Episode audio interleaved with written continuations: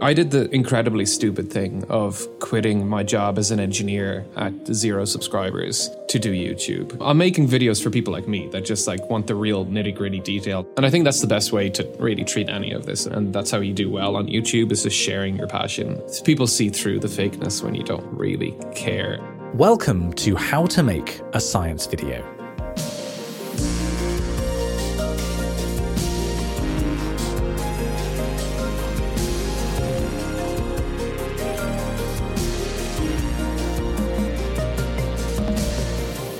Does working with a team change the way you make videos?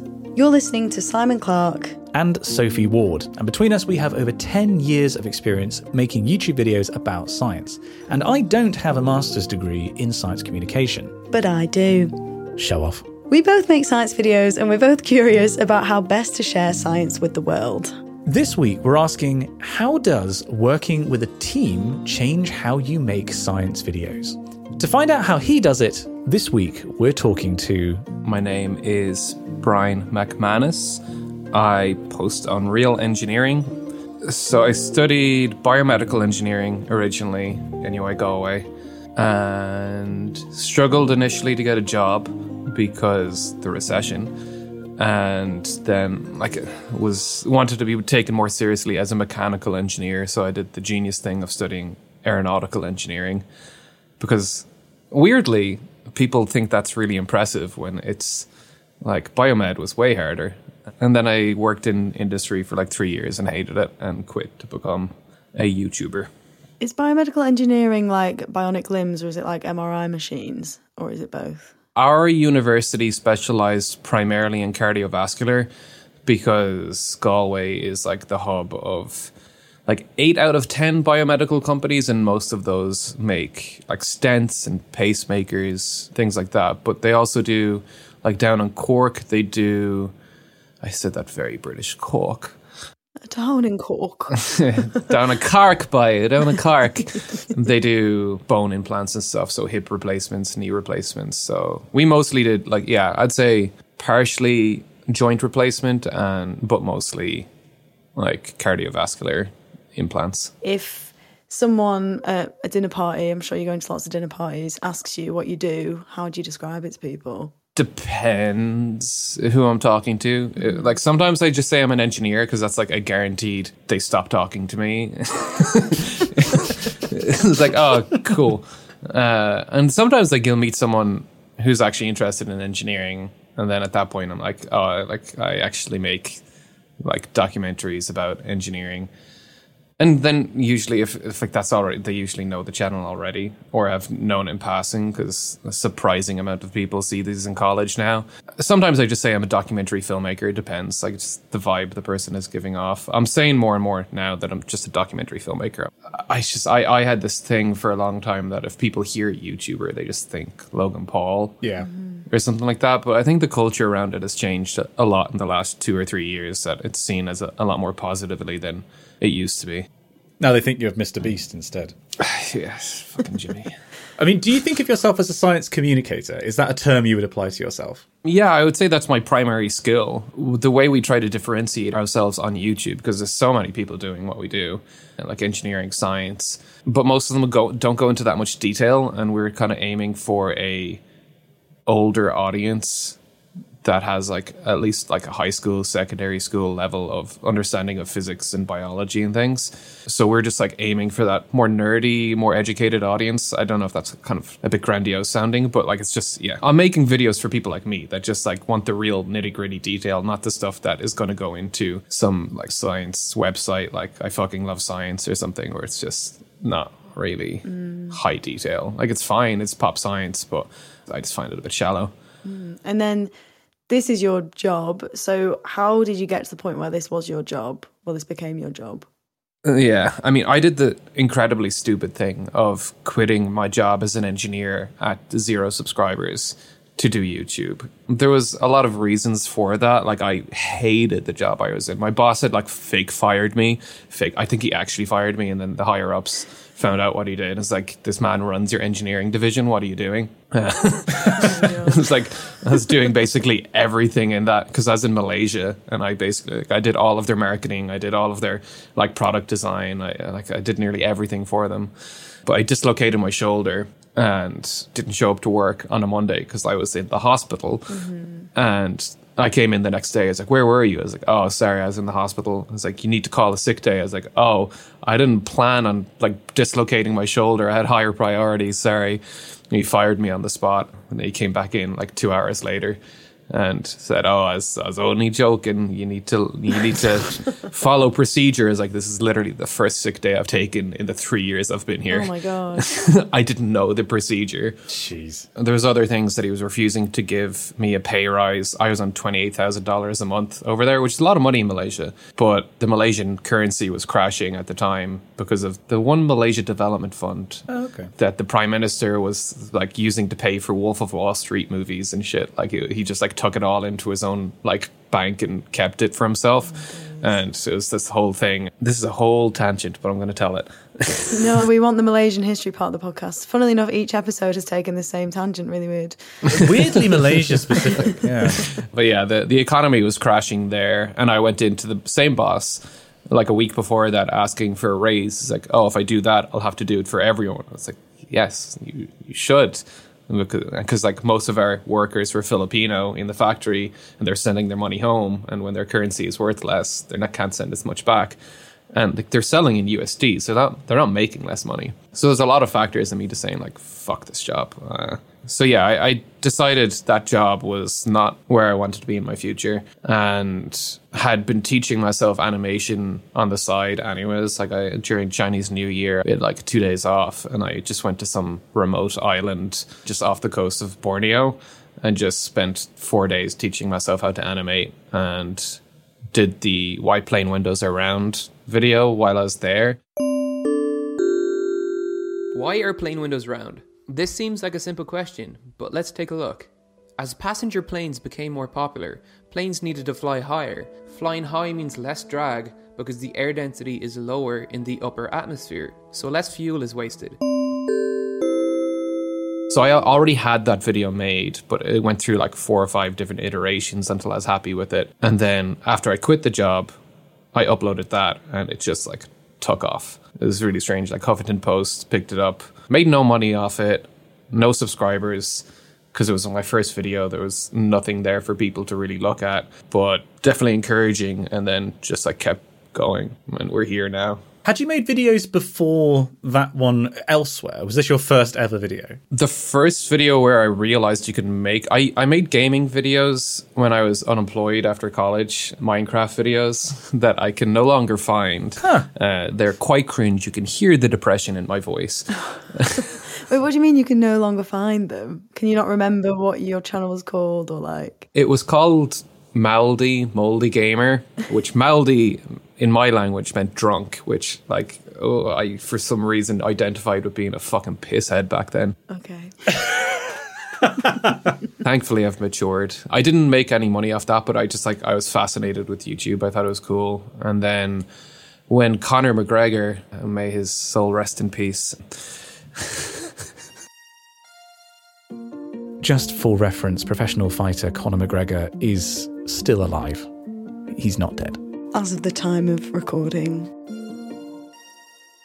he just had won the Cage Warriors belt, and I like became aware of him then. Like I was an MMA fan back then, and I edited a like montage of his Cage Warrior highlights. But then he got into the UFC, and that video like skyrocketed, and I got like a hundred dollars, which like felt like a lot of money back then. And I bought pints for all the lads the next day when I got the payment. That was like the limit of my YouTube experience. Like I, I didn't really know how to make money properly other than I was aware that you could make money. But it was enough to show you that it was like a viable option. And when you hated your job, Yeah. you had an idea of what you wanted to do instead. I expected that I'd be able to earn enough to like live in Bali or something because I was still in Malaysia at that point. It's like if I can earn like four or five hundred dollars, I can get by on this a month. At that point, my main priority was just freedom because I was sick of having my boss dictate everything for me. I can't even take a sick day. So it's like let's just aim for freedom here.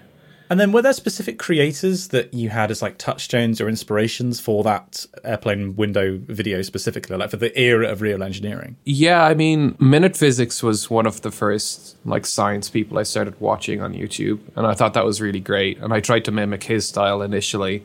Like this is the kind of iterations that I went through. Then Smarter Every Day too. Like I idolized Destin back then, and I tried his style, and turned out that I didn't have the personality for it.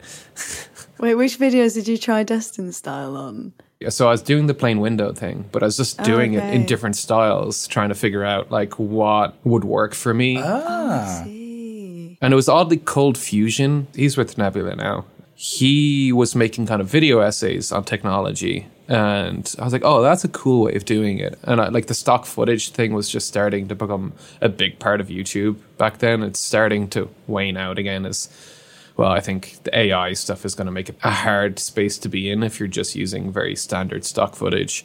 But I was like, oh, you can do that. I didn't know you could just like buy stock footage on like Storyblocks or whatever. I tried that and thought it was a bit too much initially. Like I didn't think it was illustrating the, the point. So then I just taught myself animation and the first video is just fully animated. But I've kind of moved towards a combination of all of it now. Just like learning skills as I went along because like I didn't really know what I was doing. And then thinking of where you're at now, we're in the present day. What is your approach to making a new video? What's like the first stage, idea generation? Give us the timeline. Yeah, I mean, ideas are definitely the first step.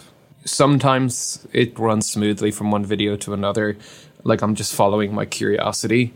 So like it really is just like, am I interested in this? I've built an audience off things that I'm interested in, and they're probably interested in the same things I am. So that's usually my litmus test. If I think it's boring, I just won't make a video about it. And I think that's the best way to really treat any of this of just treat yourself as your own audience avatar. And that's how you do well on YouTube is just sharing your passion. People see through the fakeness when you don't really care. And it's just, I don't know, very bland. Like an AI might, might as well write it at that point. Like, I don't know. I think there's a human element to it. Mm-hmm. These days, there's a few other factors and just like how animation heavy it's going to be because if there's a 3D model already available, that makes it a lot easier. But yeah, some weeks we'll have a week to make a video. I was like, okay, I need to pick something relatively easy that we can mostly use licensed footage for and like it's l- like a low lift on animations if i plan out like i'm working on a space shuttle series now that won't come out for six months so that's very research intensive very animation intensive because we're going to have to create all sorts of custom models of the space shuttle but yeah there's kind of multiple tiers of difficulty when i'm picking a subject to work on that week And then when do you come up with the title? Because I know that for some YouTubers, the title is actually one of the first things that gets finalized. I think less about the title first, usually. I try to think of the imagery in the thumbnail. Like, we were thinking about a video on ChatGPT. and I was like, how are we going to make a thumbnail that's interesting for that? Because the image, like, who- there's t- plenty of titles that you could come up with that's like, they'll probably do well, but I think the thumbnail image will just be like, how do you picture software? We have the script done, but I just like, ah, this is kind of boring the- one of the reasons I came up with the insane engineering series was just because like it takes the work of picking a title out of my hands. Yeah. It's just it's a set title format and I let the format do the work of just I try to have that as a flag of like there's some videos that the last video could have been the insane engineering of the Ocean Gate submarine, but I changed it one because I didn't want insane to be derogatory and two because I didn't see it as fitting the format of like highly detailed really cool animations. So I like to have that as like a flag of quality on the channel that this is going to be like a super deep dive into like a cool machine. That's the sign that it's a good video then, if it's got one of those titles. The rest people can be like, okay, this is going to be average because it's not in that series. It's your premium offering. yeah, exactly. I wouldn't frame it like that, but I would definitely say those videos take significantly more time to make. They consistently do well and they're a nice binge path on the channel. So if like a new person finds that video, they tend to go and watch all the other videos in the series. which just gives the whole channel a boost. Like since that series started, we've like skyrocketed in terms of views, like consistent views. And how many video projects are in the works at any given time? So you sort of said that some take months, some take a week. In a given week, what are you, how many are you dealing with? Tell you now if I open up my Notion. It varies a lot. Like we have a writer helping us with stuff now, Josie, and I'm training him up to kind of write in my style. So he's helping me a lot. So that's increased the back catalog. But yeah, we have the U-Haul video, which is on Nebula. So that has to go up on YouTube. So that's one. Next video is maglev trains in Japan. Then we have a video on a telescope on the far side of the moon, like a radio telescope that they want to build in a crater. The space shuttle one is like three videos. We have a Game Boy engineering one. The script is like kind of drafted. We're working on a, a documentary with Relativity Space. We're organizing a shoot with Hermeus in like two weeks, and I'm currently reading up on electric motors to do a video on Koenigsegg, their electric motor. They have a Raxial flux motor that's quite cool. Is that 11? 11, yeah. That's a lot. And like various states of like completion, obviously. And then you've got like the chat GPT script that's written, but that's on the back burner. That's a lot. So you must have a pretty big team then, right? Yeah, we have Mike, who's our like head animator, head of production. Uh, like he he's been working with me since like 2017. Uh, came on full time in like 2020, I think. He's the other half of Real Engineering. He doesn't get like nearly as much credit as he deserves, but he's the one that drives all the visuals. He brought in Eli, who does all of our like outdoor 3D animations of the planes and things, and he brought in another Blender animator that hasn't worked with us yet, but we're like we're kind of hitting a point with we've 11 videos and not enough production capacity to make them. Mm. And then we have Stain, who is a part-time 3D modeler that's working on the space shuttle one now, just like getting the models ready so we have them when we need them. Dylan, I like naming people and giving credit. Yeah. Dylan is our head editor. He's been working with us for like four years. Stephanie was the head editor before that, and she asked to start Real Science. Mm and then Stephanie, obviously, like she's the like my equivalent on the Real Science. She just runs the show over there. She is a writer, Lorraine, who is a great writer as well, and Kurtan, who's the lead animator on Real Science, and Laney, who's also like is helping Dylan with edits because he was getting overwhelmed with work there.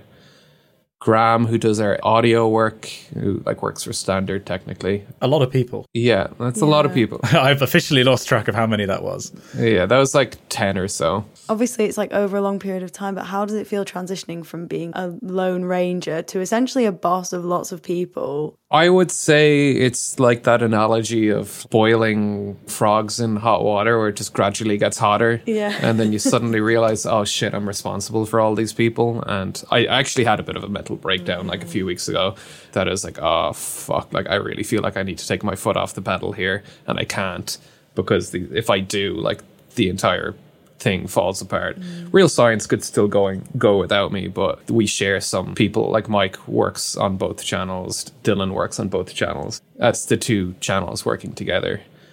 But I decided to stop drinking out of that and just put my head down, and I got a dog. So I'm feeling better. Solution to everything. yeah. Yeah, more dogs. Just take better care of myself. Captain's log we appear to be in a star forming region of space, a nebula.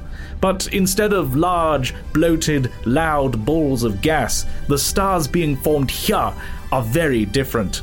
They're stars of online educational video, making long form content about science, geopolitics, and video games, among other subjects.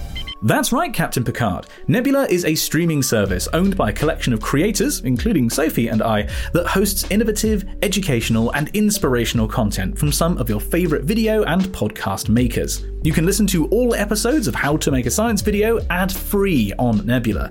But you can also watch exclusive content from other creators such as Our Changing Climate, Lindsay Ellis, Wendover Productions, and many more. Exclusive content includes individual videos from your favorite creators, but also entire series such as jet lag and red atoms. Get access to Nebula by signing up at go.nebula.tv slash htmasv. That's our special How to Make a Science Video link, and by using it, you can get 40% off a membership plan and support the show. Again, that link is go.nebula.tv slash htmasv. Computer, put Nebula on the main view screen. Engage. You've just described a lot of very specific roles in terms of animation and editing mm-hmm. and, and all that kind of stuff. What do you see your role as within a video? Because you're sort of presented as almost entirely as this sort of disembodied voice. Yeah. You know, your your your voice only.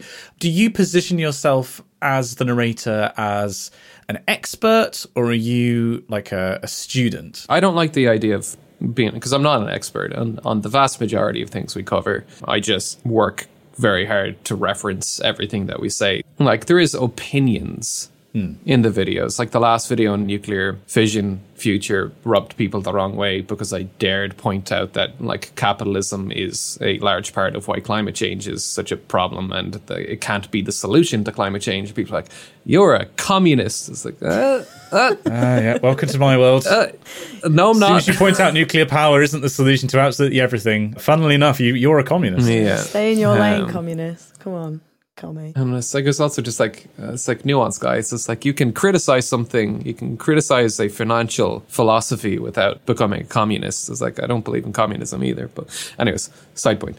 I see myself as I guess more of a director and writer. I write them, but as soon as I'm done writing, the storyboarding process begins, and frequently the scripts change through that process. And when I'm writing, I'm thinking of the visuals. I'll write the opening to have a really, uh, uh, whenever possible, especially the Insane Engineering series. Like, I write the opening to be as cinematic as possible. I think the X15 video is probably the best one of that, of like having the X15 overtake the SR71 just to like give it like the sense of like this was the fastest plane ever made and like the animations i think my brain is like uniquely suited for because my brain doesn't work with languages all that well like I, i've always struggled in school because of my language processing abilities like i wasn't a great student but i am very spatial and when i'm writing i have the animation in my head as i'm writing yeah, I think it's because I've done every step of the process in the past as well. Like I've done the editing, I've done the animating, I've done the whole thing by myself before we had all the team members, and Stephanie has done the same. I have a holistic idea of how a video comes together, so I think that is like basically what a director is, right? It's like how you hear sushi masters, you know, how like people who run sushi restaurants have to start by, you know, like washing the rice Mm-hmm. and do that for how many years or, you know, whatever it is, like every process before you get to the top. Yeah. Because it is, as you say, it's a holistic process. I don't want to like play up my role too much in that. Like a lot of the animations end up being like the storyboards, especially. I've had the luxury of them being. We never used to do uh, storyboards because Mike is an engineer himself and used to just look at the words and put something together. And if he wasn't sure of what I was explaining, we'd like go through it on a call and go over images and stuff.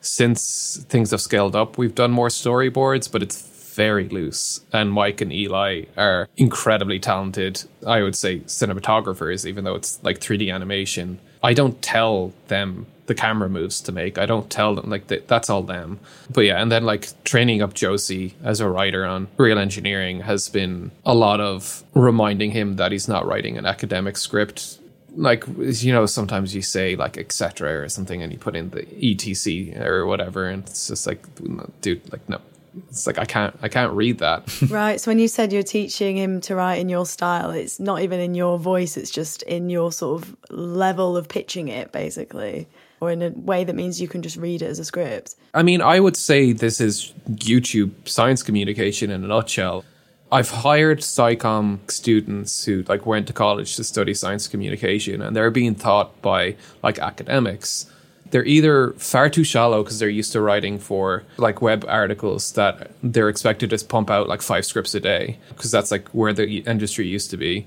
and it's boring and it doesn't teach you anything and it's like it's just not what i want to do Ouch, Brian. It's a very real discipline, okay? See, this is where I feel better about not having a master's in science communication. Yeah, I'm ashamed. Is this what you wanted, Brian? I'm ashamed. Or I've worked with academics who write in a very academic way and they use acronyms that no one knows what they mean and they use language that isn't accessible. And I fundamentally hate that about education in general of like why are you mm. using these very difficult to understand terms when teaching? I get it when you're working with something day in day out and you need shorthand. That i get. But when you're teaching even some of the books are just so inaccessible it's like Yeah. I, I would need to study this for like a year before i could read this book and this is meant to be an intro book like what are you doing Well, it feels purposeful, doesn't it? It feels like gatekeeping. Mm-hmm. Like you're, they're purposely gatekeeping things to make people feel isolated who aren't at their level of knowledge, I think, in those situations. yeah Or to use the academic term as shibboleth. what Oh, what? The academic description of that is a shibboleth. Isn't that Yu Gi Oh card? Never heard that before That's a, that's a classic example of if you want to engage in this conversation. If if you drop that as an academic, then people who don't know that are like immediately excluded from this very simple idea of oh yeah, I'm just using a term that you don't know. But I think writing for YouTube, you are writing in a visual format. And I think a lot of SciComm people aren't used to writing with visuals in mind. And maybe this is because I'm like dyslexic and highly visual, but I think if you're using YouTube as a format, it should be very visual. Like that's why I've never appeared on camera. It's not because I'm shy. Well, it's because I was quite bad on camera initially, but it was primarily that I wanted the visuals to be at the forefront because it's a better way of explaining it. My face doesn't explain anything, but animations do. And when you're writing a video, do you have specific objectives that you want it to achieve? Because what we talked about so far is, oh, it's an interesting concept. It would be like, you know, why Windows around or whatever. But mm-hmm. do you do you have specific things you want your audience to come away understanding or informed about or whatever it is? I wouldn't say there's any grand scheme of education in the videos. It's not my intention for these videos to be used in college classes to teach things, even though they frequently are. I see them as like inspiration to get interested in the subject, treat the technologies as like a protagonist in a story.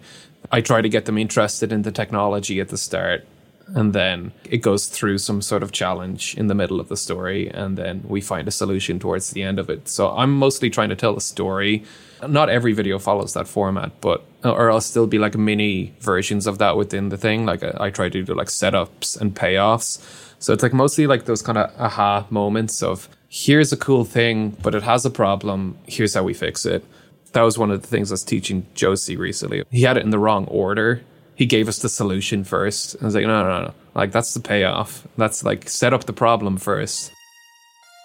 So, what Brian's describing here is the hero's journey, what some people call the monomyth. This idea of a story structure that applies to everything from the Epic of Gilgamesh to Star Wars. This idea of you have a protagonist who goes through uh, various trials, and there are, there are really granular versions of it where there's like a, a threshold guardian and a mentor and all these kinds of things. And then your protagonist goes through some rebirth and comes out the other side as a new person. And, you know, the classic example that I give is Star Wars, where Luke Skywalker goes through this transition of becoming a Jedi Knight and blows up the Death Star as this spoilers, I guess, uh, this this ultimate example of overcoming adversity, and then returns back to where he was at the start of the story, but fundamentally changed. And this is a technique that's normally used in fiction, but as Brian's making pretty clear, you can also use it in non-fiction. So while this is a technique from fiction, it's pretty clear, as, as Brian demonstrates, that you can apply these techniques from fiction of storytelling to narrative non-fiction. That's how I've always thought about it. it. Is like I try to get people to care about it, which is why I tried to do like the cinematic opening at the start. It's like here's our hero. It's really cool. But then like uh, like I always say but in the videos, but it's like it's just that this is a cool idea because I don't like those channels that like hype up a technology and don't acknowledge all the problems because I think that's the inspiration. It's like there's still engineering problems that we can work on that you can work on. You can go study engineering to fix this, and I can talk about some of the solutions and some of the problems that haven't been solved yet. And I usually save the problems that haven't been solved yet until the end of the video, so it can be like an aspirational thing. But again, like not every script follows that process. I try to apply that to videos as much as possible, but it's not always possible, obviously. So then, what would you say? We've talked about kind of your learning objectives slash when you're writing a video. On the other side of things, to you, what determines if a video is a success or not? Money. There we go. Most honest answer. Uh, no, Right, I mean, in two. Thanks, Brian. Yeah. Can we replay that clip where he says capitalism isn't great? Can we Yeah. can we put that back in this? Brian's a shill for his own videos. I'll move to Texas for a reason, baby.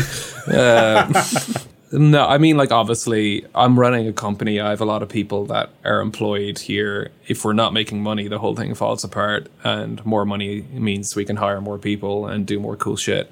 Obviously, like, I think you get to a certain level of comfort. And, well, like, that's at least how I felt. I think it was part of my mental break is like, I just got to a level of like, I don't want any like super fancy shit. Like, I don't want to live in a big house. I don't like, I'm at a level of comfort now where my ambition is kind of starting to wane. And I was like, that was kind of confronting. Why am I adding all this stress to my life with hiring people when like I don't need to? I can kind of just phone it in. So it was like kind of coming to a reckoning with that. But no, I think remembering why I started the channel of like inspiration, like seeing people, like I met Adam Savage last week and I've said there's two people in this world for a long time that would make me nervous. Like most celebrities, I don't give a shit about. Adam Savage and David Attenborough were my heroes growing up. And like, I'll cry when he dies. And I really hope that we somehow make him immortal, except not through AI. That shit's weird. Get a script ready, my dude. I think that's what I'm going to do quite soon. Is write the script so it's ready to go. Oh yeah, like how all the news places have them. They'll have that like video banked for years. That David Yeah. Attenborough Yeah. death video for all the news channels. I met him once actually You met him. in Oxford. Yeah, it was one of the most surreal experiences of my life because when he spoke to me, it was like the planet was speaking to me. Not an exaggeration at all. I don't even remember what he said because it was a book signing, and I remember you say the like "thank you for everything you do" the type thing, and he said something back, and it was like. Yeah, the entire planet resonated and just directed all this sound at me, and I just did not know what to do. It was completely bizarre. Yeah. I had a similar. I, I wouldn't say the planet was speaking to me when I was speaking to Adam, but it was definitely a bit of word vomit. Especially like when you're in rooms with like through YouTube, you get to meet some big names every now and again, and like like Mark Rober enters a room and everyone crowds around him, and like that happened at Open Sauce where he came and I was already talking to a group, and people just like blocked me out of the group when he arrived. Wow, It's like this is why I love being faceless. Is you get to see how people treat you when they don't know who you are. real life Yeah. YouTuber top trumps. Like, pe- like, oh yeah, they're, they're that one, you know. And like that's not anything against Mark. It's just how this works. But I don't ever want to be that person that like crowds around someone. Yeah. So it's like I really want to go talk to Adam, but he's constantly surrounded. And then once I actually did get a chance to talk to him. Was just like, oh, you, like you follow, like you tested, followed me on, on YouTube. Uh, you started following my videos, uh, like sharing my videos on Twitter. Thank you. And it's clearly not him that does that. And it was just like trying to give social validation to myself because I was just like, I don't want to be a fan in this interaction. I want to be like an equal, which is just silly.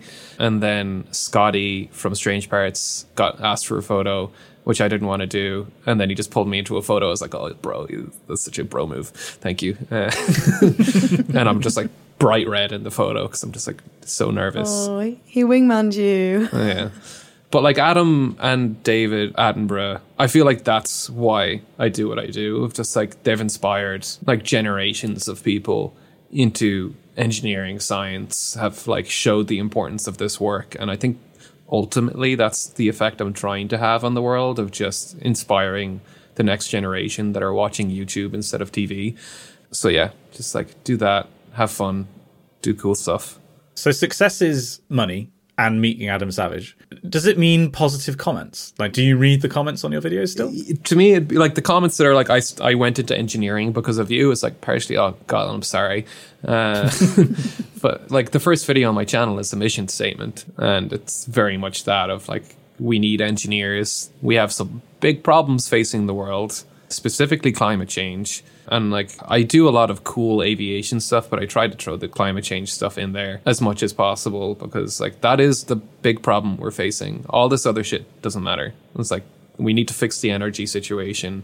If we don't fix this, we don't have a future. Uh, Like even like the Ocean Gate thing, I didn't want to make that video unless I made it have a purpose. So I had like the engineering ethics at the end of the video for me to justify the reason this video exists of like this Elon Musk stuff of move fast and break things. It's fine when you're not putting people in danger, but when it's like Virgin Galactic sending a test pilot up and the thing breaks apart because they didn't put in adequate safety measures, it's like I just hate that stuff. Yeah. Yeah. The devaluing of other people's lives, isn't it? Yeah. And it's like capitalism again. Rich, I, I hate. Oh, what's his Richard Branson? He's a fool. He's the, he's a bigger fool than any of them. Yeah. And it's a crowded field.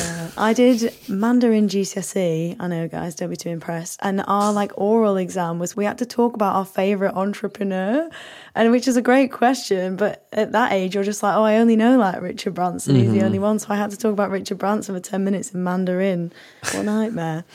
I can't remember any of it. Anyway, That sounds like a night, like an actual it was awful. I cried.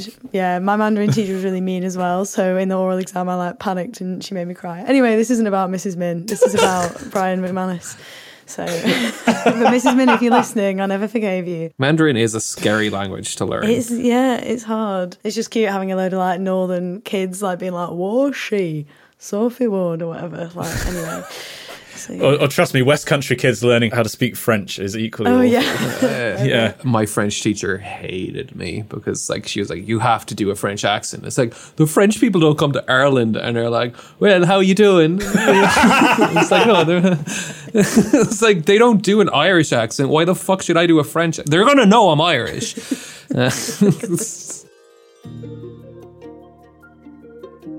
We finish these chats by asking our guest the same five rapid fire questions, starting with if I gave you a million dollars to make a video, what video would you make with that cash? I don't know. Like, I don't think uh, at our level that money makes all that much. Like, I think a hundred thousand is probably the limit of what we would need to do to make what we need. I don't know how it's scaled up to a million. I don't think money would make it any better. Like, I'd say with the space shuttle thing I'm working on, if I had to use that budget for it, I'm trying to interview Chris Hadfield for that, and I want to go and film at the like Smithsonian. I don't think we need more than one or two cameras. It's just more filming days more than anything. That's a loaded question. Is it? Yeah. I don't know what you mean. you just make a video where you spend a million dollars on your dog to make him really happy. Yeah, I might make something cool. Yeah, making something cool would be fun. Yeah, I was thinking that, like making something, like make, like Yeah. actually building something. I don't know. Yeah. Well, you've done videos in like with uh, is it Alec Steele who's in the Forge? yeah, yeah, Like do something like that. Just take that to the nth degree. yeah. I mean, like we we the video coming out on YouTube in two weeks, the hypersonic wind tunnel was fun. So I want to do more stuff like that. Uh, just experiential stuff where we do things and building something could be part of that, but I don't know what would cost a million dollars. It's like I donated a million dollars to people in need. I don't know. And I didn't make a video about it Yeah. Yeah. because it's not performative. I just realized that question is very like evil genius, isn't it? We've just gone like a million dollars. Actually, Yeah. yeah, it's a bit ridiculous. My favorite response is still Simone Giertz. who was just like, "Well, that could be part of the funding for this project." And it's like, "Whoa, calm the fuck down." Okay, second question: What one change would you make to YouTube to improve the website? I mean, there's a lot smarter people working at YouTube working on that exact thing. Weird, like I would have had answers for this a year ago, uh, but YouTube has actually been great lately in giving us the things we've been asking for. I've dubs on the channel now, so of multiple languages. It's still in beta. It's still kind of a bit janky and stuff, but that was huge because like being able to reach more people is always the goal, and especially people in less fortunate countries that don't have access to education like we did. Having more languages to, and YouTube being free is a huge part of that. Like nearly everyone has an Android phone in India at this point, and they've brought in A/B testing on thumbnails. That's coming in soon. I had access to that too, and it was amazing. I don't know. I think YouTube is doing a great job. Honestly, we're all working on YouTube for a reason, and yeah, I don't know. They're, they're starting to listen a bit more on the things that we actually want. Fair answer. That's what Patch said as well. Tearzu. No, you're not the first person to say that. Give me more cut of the money. Yeah. Money. okay. You kind of alluded to it earlier, but what do you think educational video will look like in 10 years' time compared to now? like you see the quality of things improving constantly like our, our channel is like a microcosm of that of what we've been able to afford because like the money you can earn on youtube has continually gone up like ad rates are going up other than this year they kind of dipped like sponsors are coming to youtube more so like their financial backing there is allowing higher production quality and I think that's only going to improve with like dubs allowing you to reach a wider audience and all of that. I think things like Mythbusters and stuff like that will be possible on YouTube not even in 10 years. I think like it's we're, we're pretty much there with some of the things like Michael Reeves and stuff is doing. It's like at that point it's just like a more expensive production with cameras and editors and all of that sort of thing. I don't know. I think the the quality is just going to keep improving and actual shows are going to come out a bit more. Yeah, I don't know. I'm hoping YouTube is around for a lot longer. I think AI is the big what if question, and I know YouTube is like they were asking me about how they should combat AI misinformation or AI channels, content farms, because there's already a problem just kind of flooding the market and making recommendations very difficult because they just like go for like just trash thumbnails and titles Yeah. and stuff. Yeah. But they are they are trying to bring in measures to reduce their reach, like have some sort of AI detection on it. But I think the good and the bad of YouTube future is there. So who knows? Okay, next question. Who is one creator you think everybody should watch? Bobby Fingers. I knew you'd say him. For the benefit of the audience, what, what kind of videos does he make? I don't think I know Bobby Fingers. I'll say I'm saying him because he's a new channel. He's Irish and his videos are phenomenal. He makes dioramas of like moments in like Hollywood entertainment history where someone like was kind of going through something or like it's like bad moments in Hollywood history. So he's done a diorama of like Mel Gibson getting arrested and a diorama of Michael Jackson's hair being caught on fire during the Pepsi ad thing. But it's this whole like you don't know where the video's going. He'll have like he throws in all these jokes. He like breaks into song. He has like cut scenes of him in the irish bogs doing like a pagan ritual foraging stuff it's the most entertaining thing i've ever watched. And he just got youtube straight from the start. Like he's hiding coordinates of the diorama throughout the video. So you have to go back and watch it which pushes up the retention time. He posted it on, on patreon and i found it through google earth immediately. And i wrote to him I was like yeah i know where it is. And he's like oh shit i need to take that out. So because I, I broke the game. But yeah bobby fingers bobby fingers is class he's going to be the next big thing on youtube Okay, final question then.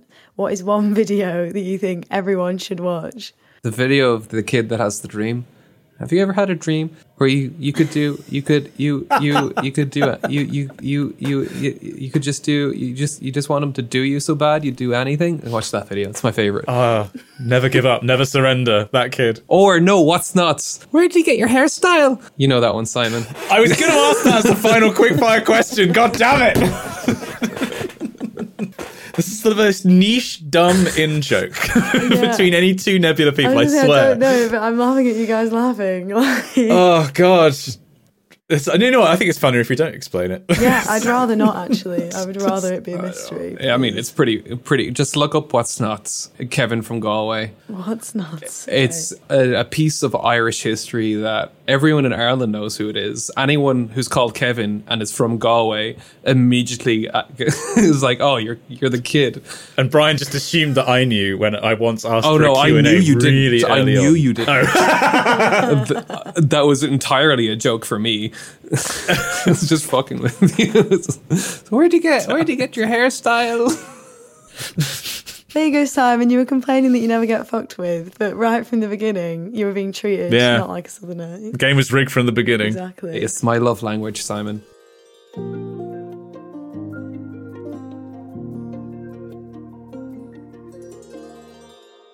Okay, so we are back in the studio, and I don't know if you could tell, but we had a great time talking to Brian. He's a great guy. What did you take away from our conversation, Sophie? Other than being insulted Yeah, ouch. wow. ouch, for my SciComm chops, I took quite a lot from this chat actually. I think one of the things I found really interesting was linking to the science communication masters stuff, finding that sweet spot when you're writing between sort of shallow pop science and academic loftiness. Because I often really try and veer away from any sort of academic loftiness because I have my own sort of chips on my shoulder about being colloquial, not being sort of embraced and accepted. Yeah.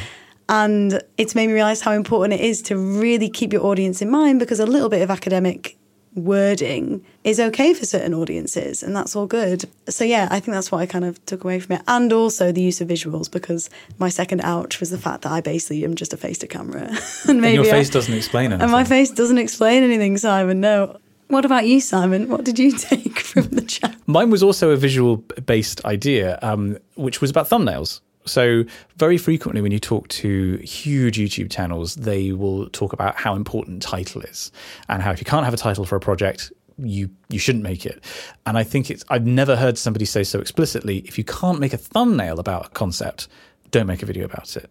It is unfortunate that that is the way that YouTube works. It is obviously a visual medium, and people see the thumbnail, read the title, and then choose to click on it. So that thumbnail is the first link in the chain. It's unfortunate that that does make talking about certain topics really hard. And, uh, you know, Brian's talking about engineering uh, projects and technologies, which are largely visual and tangible things. And so, you know, you can just have a picture of them. But um, yeah, I, I think I think he's right, unfortunately, and I think that's a real problem for certain subjects on YouTube. Yeah, I agree. That's all for this episode, everyone. Don't be too sad because next time we're talking to my name is Hannah Witton. I'm very much a generalist. And so sometimes I just have to kind of embrace that, like, I can know a lot about a lot without having, like, the true expertise in every single area. But if anything, I think that's kind of what makes a good science communicator. And please tell me if I'm wrong, but this be what make a good science communicator. Thanks again to Brian for joining us. You can find his videos at youtube.com forward slash real engineering.